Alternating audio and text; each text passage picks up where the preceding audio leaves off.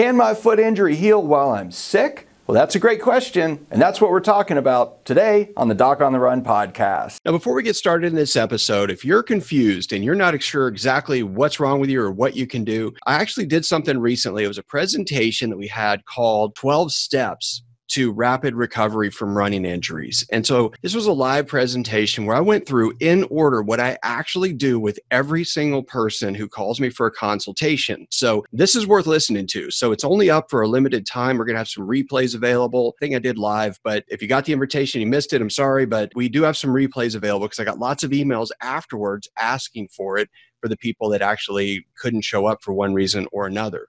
So we will have those available. If you want to get it, you can go to docontherun.com slash 12 steps and you should be able to access it there if it's still live whenever you're listening to this that's one thing that might be really useful for you if you are confused so let's cue up the theme song and then we'll get right into the episode so, the big question is this How are runners like us, who don't like hearing doctors say, just stop running, who know that we simply have to stay active, how do we heal in a way that lets us stay strong, maintain our running fitness, and keep preparing for the next race, and still heal without making the injury worse?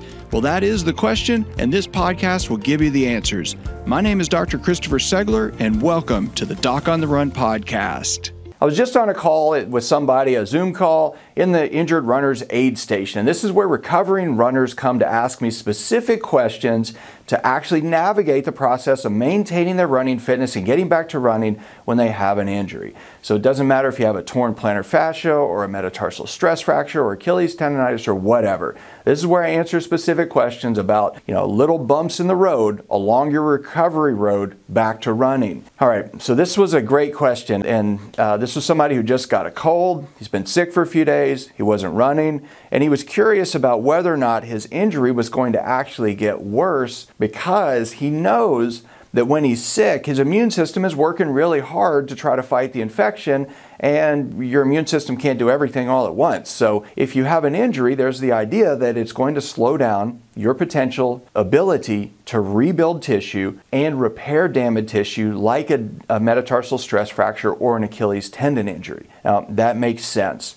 But there's an interesting thing that I've noticed over the years, and this is not research, this is not based on a study, this is just anecdotal evidence from what I've seen from many, many years of working with injured runners. What happens, I think, with a lot of runners is that we are very, very driven. Let's say you sign up for a marathon. Well, you have to kind of work yourself up into a state of mind where you're prepared to actually do all of the work in front of you for months.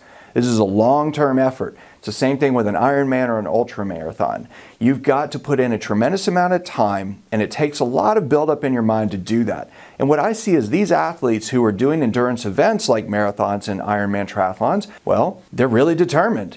And they're very determined to check those workouts off of the list on their calendar or however they're keeping track of it.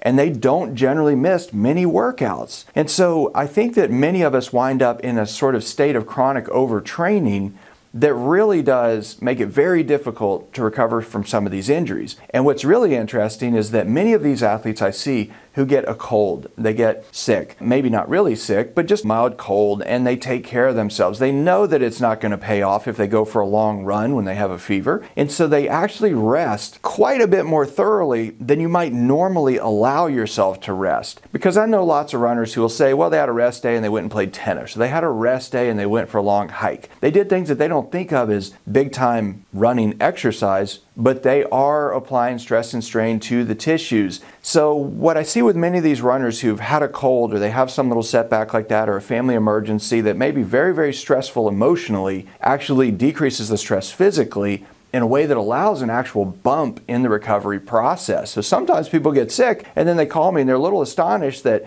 after they were sick, after they had a cold, and after they just had a few days of real serious rest, where they really did take it easy for just a few days in a row, they actually have a bump in the recovery. The stress fracture feels way better. The Achilles tendon feels way better. The plantar fascia feels way better. And physiologically, yes, it's harder for your system to manage both of those things at the same time, but it just sort of points to the value of really dedicating rest time when you need it. So if you think you have an injury and you think that it really needs a little bit more rest, pay close attention to that. You're not going to get stronger if you're aggravating the injury. Now, if you want to think about what it takes to get back to running when you have one of these injuries and you're trying to figure out whether or not you're doing too much or too little, and it could be either, well, you might want to check out the 12 steps to running injury recovery that I created for you. It's a master class where I go through about half an hour into the 12 step process that I actually use if you were to call me and have me come to a house call, or if we got on a one hour Zoom call to do a second opinion consultation, I would actually go through some specific steps,